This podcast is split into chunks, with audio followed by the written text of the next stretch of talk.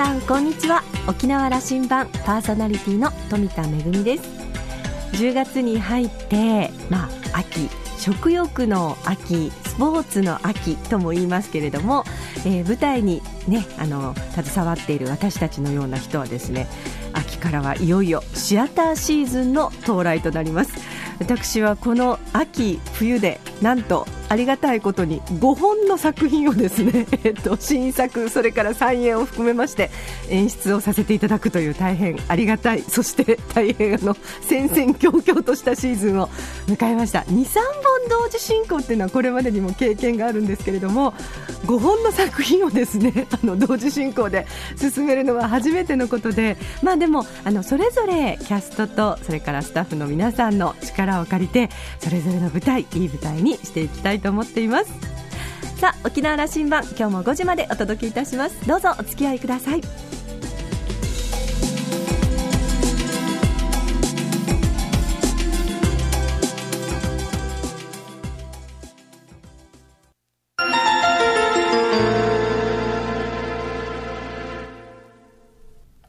那覇空港のどこかにあると噂のコーラルラウンジ。今週は元日本銀行那覇支店長で現在 NN 生命保険株式会社取締役の布波忠さんとラウンジ常連客で沖縄大学地域研究所特別研究員の島田克也さんとのおしゃべりです。布波さんは1953年生まれ兵庫県西宮市のご出身です。1976年に東京大学教養学部を卒業後日本銀行に入行されます。1986年には総務局副調査役。1991年にはワシントン事務所の初代所長を務められました。1998年5月から2000年の4月まで日本銀行那覇支店の第14代支店長として勤務され以来沖縄とのお付き合いが続いています。布波さんが日銀那覇支店長時代の経験をもとに執筆した私の見た沖縄経済は発売から15年を経た今もなお那覇空港内の書店の店頭に並んでいる息の長い人気の経済本です。沖縄を離れてもうすぐ17年になるという布波さんの目には現在の沖縄どのように映っているのでしょうか。それでは先週からのお話の続きをどうぞ。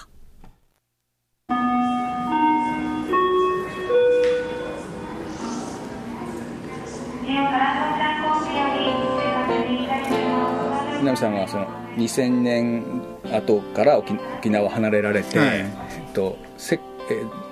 海外勤務長かったんですか、えー、その後はニューヨークに3年間いましたね、その沖縄に来る前に2回アメリカにいたので、まあ、3回で合計8年間アメリカに勤務してました、日銀の国際金融局長国際局国際局長。はいはい、ニューヨークの後に国際局長ですね。どんなことを仕事としてなさる？あ国際局長は、まあ、一番大事なのはあの日本以外の世界全体の経済について、うん、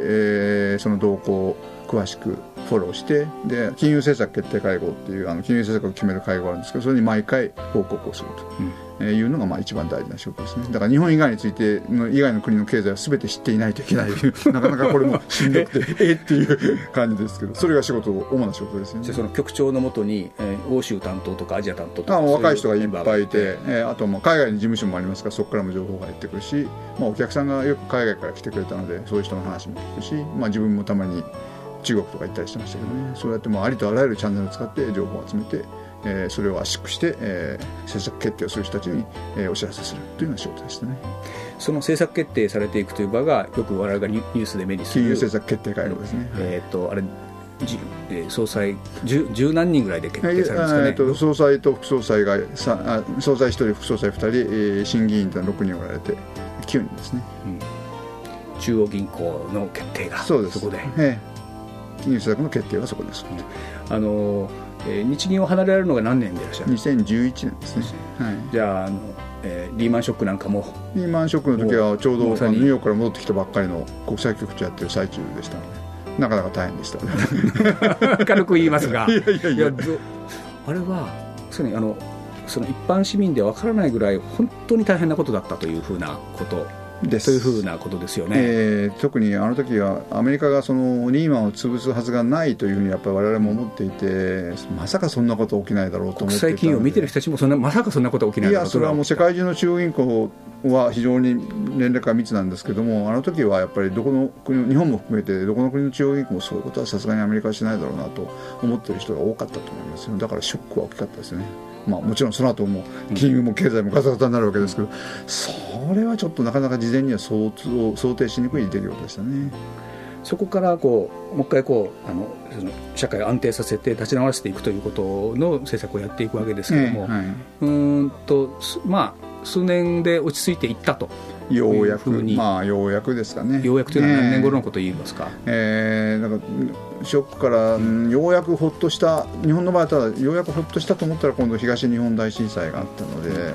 なかなかそういう意味で言うともう大丈夫っていうふうに言う時期は少し先あの地震のために伸びたかもしれませんけどね。でもまあまああのお2 3年ぐらいのうちに、まあ、あのようやく落ち着いたという感じは、日本の場合は出てきたんじゃないですかね、でもヨーロッパはあのイタリア危機とかギリシャ危機とかまだガタガタしているのでヨーロッパはなかなか完全に今でも傷が癒えたとは言いにくいですよね、うん。まあ、アメリカはようやく金利を上げるようになったので、まあ、そこまでアメリカはしっかりしてきたということですけど、まあ、結局あの1930年代の大恐慌以来戦後最大のあれはあの景気うん金融危機でしたからそういう意味で傷跡は深いですよね。今もヨーロッパを中心にその傷はまあ、見えるわけですね。ヨーロッパは言えてませんね、まだ。であの日本の経済はその9 3.11あと政権交代あって自公政権のもとにそのアベノミクスといわれる、はい。あの経済政策なんですけども、あの景気良くなってきてると 指標はいい良くなってきてるという数字をずっとこう聞いてるし聞かされているはい。感じがあるんですけども、ええ船木さん少し解説していただく。あの今の経済情勢。安倍政権だってあのみんなの気分が明るくなったってそれは間違いないですよね、でそれは主としてなぜかというとあのおそのあ安倍政権になってからあるいは黒田さんが総裁になってからあの従来のものすごい極端な円高が円安になりましたと。それから株が随分上がりましたとその2つでやっぱりそれだけで相当世の中の雰囲気が変わるんですよね。あのその日銀のその金融緩和。のきあの量的大きな質的緩和というもう大胆な政策ですそね。れこれまでやったことないうん異次元のという言い方は。異次元緩和ってよく言いますけど、まあ、そういう意味ではあの従来とはかなり違う踏み込んだ政策ですよね。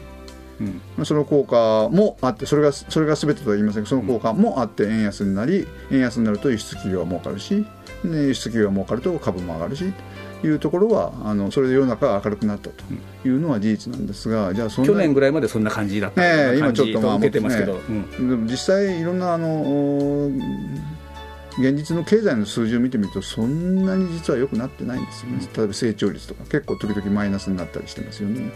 それからあの有効求人倍率が沖縄県、うん。最低の沖縄県も含めて1を超えたのは初めてだっていうのをよく強調なさるんですけど、あの確かに仕事は増えてるんですけど中身を見るとやっぱり非正規の仕事とか、あのパートの仕事が多いんですよね。薄く広げたって感じのそうですね。印象があるんですよ。うん。あとは日本って今人口が減っていてあの働く人の数が減ってきてどんどん。そうすると少し求人が増えてくるとあの有効求人倍率上がるんですよね。供給の方が少なくて、うん。だからその、うん、も確かに。人で足りない状況が起きてるわけだから。そうそうそうそう。ということなのでなんかそういろいろ見てると本当にそんなに日本の経済って良くなってるのかしらっていうのはちょっと僕自身は疑問に思ってますよね。あのその言葉はあのおそらくあの、えーなんていうかな。あの優しい言葉で話しておられるから。本当は、まあ言葉を選びながら話してますけど。相当心配なんでしょ？いやあの日本って多分よく言うのは外人が日本に来てあのこんなにみんな楽しそうに豊かに暮らしていて、あの何の問題もないじゃないかってよく言うんですけどあの問題はそういう状態が今後もずっと続くのでしょうか、うん。ということで今のままのあの財政状況だとそれはやっぱり続かないんですよね。日本ってもうあの経済全体の規模の2何十パーセントのあの借金を政府が抱えてるわけでにもかかわらず消費税を上げるのを2回伸ばしてしまいましたよね。でこれから老人は増えるからどんどん年金と医療費が増えると。でも働く人は減ってきてるわけですからもう入る税金は減ると。こういう状況でほっといても今の社会保障制度は成り行かなくなるのはもう誰の目にも明らかなのに何の対策も取られていない消費税を上げるべきなのに上げなかった。でこれどうするんですか？ということに誰も答えてくれないんですよね。そうするとこの国は先行き大丈夫ですか？って言われて僕自身は非常にその心配になっちゃうんですね。この国の社会保障制度とかね財政とかその辺があの誰が最後そのコストをかぶるんだろうかとうまうまくいかなくなる目に見えてるんで結局どこかで。どこかで。しかもそれはまああの世代間の話で言えば要するに僕らの世代があの飲み食いした、あツケを全部子供とか孫に渡してはいあとはよろしくねってやってるのとほとんど今やってることは一緒ですよね、極めてそれは無責任だし次の世代に無責任だと僕は思います。ね、それが大丈夫だというその経済学者たちは何か処方箋があるようにふうにその話すんですけども。ねね言うんだけど彼らはよく言うのはいやもう今あのアベノミクスのおかげで税収があバンバン増えるから成長すれば増税しなくてもあのお大丈夫なんだ。と言うんだけどもそれはあのいい時も悪い時もあるので長い目で見て絶対大丈夫だなってことは絶対に証明できないですよね。あのだからなんだかそういうのもあのいいとこだけつまみ食いした議論が多いと思います。で来年度も概算要求政府の予算を100兆円越してはい。やるんだと、はいこうなっている、はい。でそれはあの日銀が国債を大量に買って金利がついにマイナスになっちゃったので、今や借金してもなんか得するっていう時代ですから、そうするとこの財政を引き締めようなんていうえー意欲がなくなっちゃいますよね。だからあの、えー政府はその安倍さんは3本の矢とずっと言ったんですけども、はい。はいまあ、日銀の矢は確かにもうあのやるだけのもっとやることあるのかどうか分かりませんけども相当なことをやって一本目の矢はね、はい、であのその間にと言ってたんだけどもなかなかその間のものが出てきませんね、ええあの一本目の矢は要するに時間を稼いであげるからその間にいわゆる構造改革をしてくださいっていうための政策のはずなんだけど肝心の3本目の矢がんな何だったっけ？ってみんなが思うぐらい。そね。えそしてその時間稼ぐ間にその黒田さん最初の頃はちょうどあのあの雰囲気も記者会見の時も調子よかったんだけどもその時間がなかなか次のもの出てこないもんだから本人もなんか苦しそうな顔になってきてますよね。僕は記者会見見てないから分かんないんだけど、まあ、あの2年で2%のインフレにしますと言って言ってらっしゃったんですけど今まあ3年半経って、えー一番最近の数字はマイナス0.5%ですから、2%にはなかなか届きそうにないっていうのは事実ですよね。だからほとんどの民間のエコノミストは黒田さんがあの総裁である2018年4月までに2%が達成できるとは思ってないですね。ほとんどのエコノミストは。ね、だから日本の今の成長率の実力って0.5%ぐらいだって言われてるんですね。いわゆる潜在成長力っていうんですけどだから成長しないのは実力が出てないからじゃなくて実力がその程度なんだ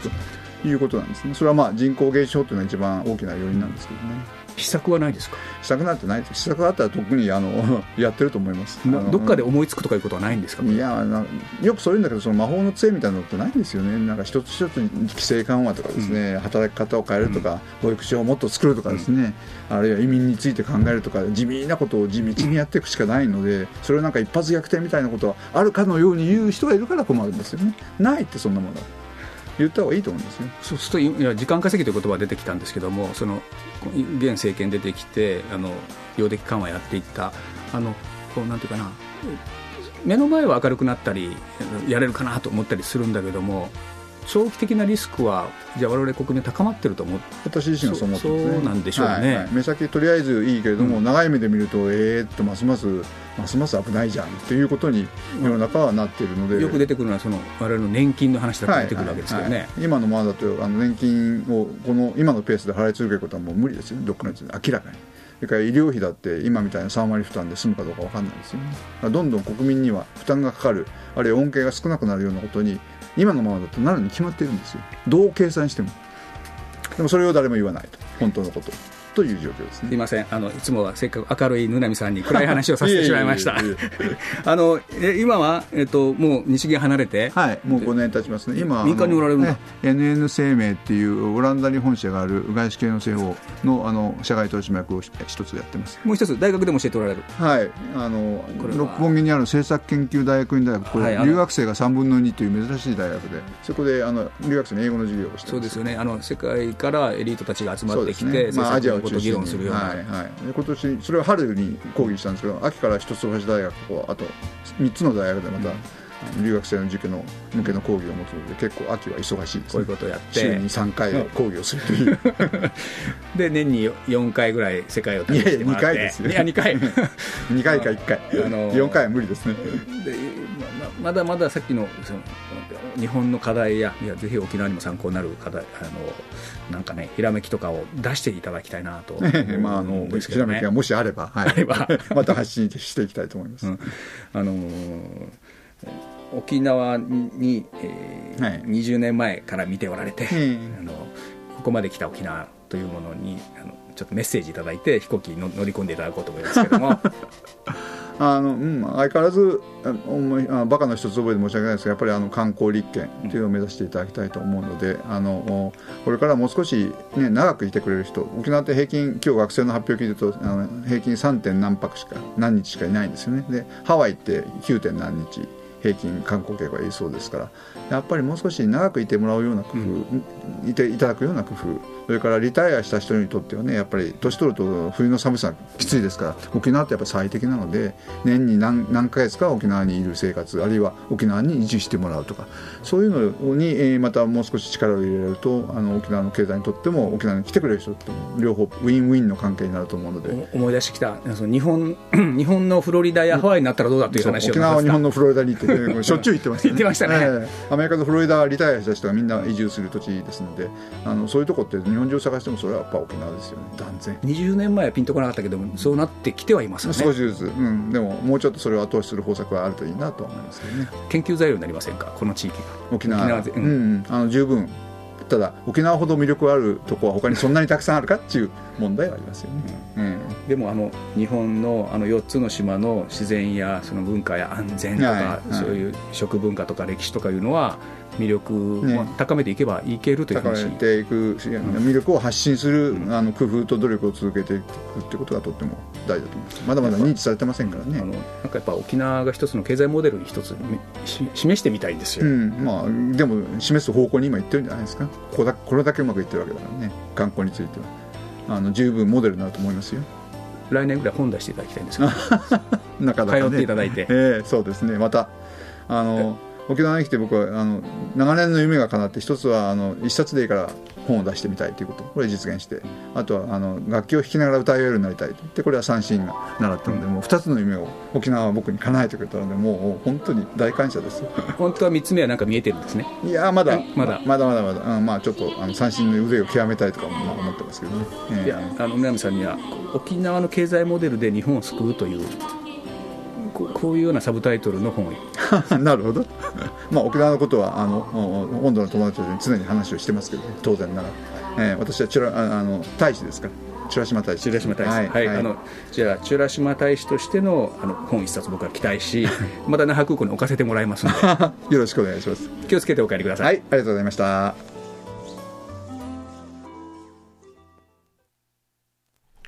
辛口と甘口と両方のお話をしてくださいましたが、日本全体の経済については、まあちょっと先行きは大変だぞということで危機感があり、まあ、とは言ってもやっぱり一発逆転とか魔法の杖のようなものはないから、地道な努力をみんなでコツコツね、続けていかなくてはいけないという、えーお話がありましたけれども、一方、沖縄については、ね、あの、ずいぶん昔から沖縄はに日本のフロリダを目指したらいいんじゃないかという、えー夢のあるお話で、えー観光についてはね、今、あの、いい方向に向かっているので、いい経済モデルにもなるんじゃないかというお話でございました。あの、ぜひね、あの、ぬなみさんのさ歌三振の腕もちょっと聞いてみたいなというふうに思います。また、あの、沖縄にお越しいただければと思っています。ぬなみさんのね、Facebook 結構追っかけがついてますよというのが島田さん情報ですので、ぜひこちらもチェックしてみてください。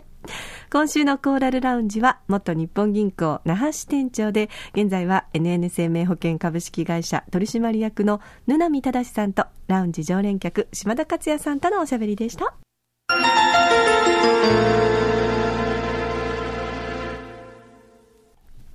めぐみのあしゃぎだよりのコーナーです。秋、冬のシアターシーズンが到来いたしまして、私も、えー自分の演出作のお稽古が、えー次々に始まっております。先日はですね、あの、来年2月に、えー南城市のシュガーホールで公演を行います、南城市民ミュージカルティダヌ・ジョーの顔合わせがありまして、いよいよお稽古が始まりました。この作品ですね、なんか出演者多いなと思ったんですけど、よくよく数えてみると、なんと100人を超えることが発覚しまして、えっと、私も、まあ、30人ぐらいの舞台は演出をしたことがありますけれども、さすがに100名を超える舞台というのは、さあ、どうなることだろうと。でも、とってもも楽しみにしています。えー、ミュージカルですから、歌がとっても大事な、えー、ファクターになるんですけれども、コーラスの皆さんですとか、それから楽器を演奏する、えー、楽隊の皆さんに、えー、踊る人たちや、それから役者さんも含めまして、さあ、100人でどんな舞台を作るんだという、えー、ことになっておりますけれども、先日の顔合わせで、ちょっとだけ本当にそれぞれセリフを1行とか2行とか短くそれぞれ読んでみたんですけれども、もうあのね、最初だからやっぱりこわごわこう、恐る恐る読む方もいらっしゃれば、もうですね、あの台本今見たばっかりなのに、すっかりその役になりきってる人もいれば、さらにはですね、もうすでにオーバーアクションっていう方もいらっしゃって、個性あふれる面々と、これから、えー、まあ、4ヶ月半をかけて、えー、舞台を作っていきます。あの、先日、島根の方でね、あの、市民の皆さんと作った素晴らしい舞台を、えー、拝見しましたけれども、えー、沖縄でもこうしてね、今、地域で演劇行われていますよね。南城市の皆さんとの舞台、来年2月にお届けします。随時ですね、ねお稽古の様子ですとかは、えー、番組の中でもご報告していきたいと思います。めぐみのあしゃぎだよりのコーナーでした。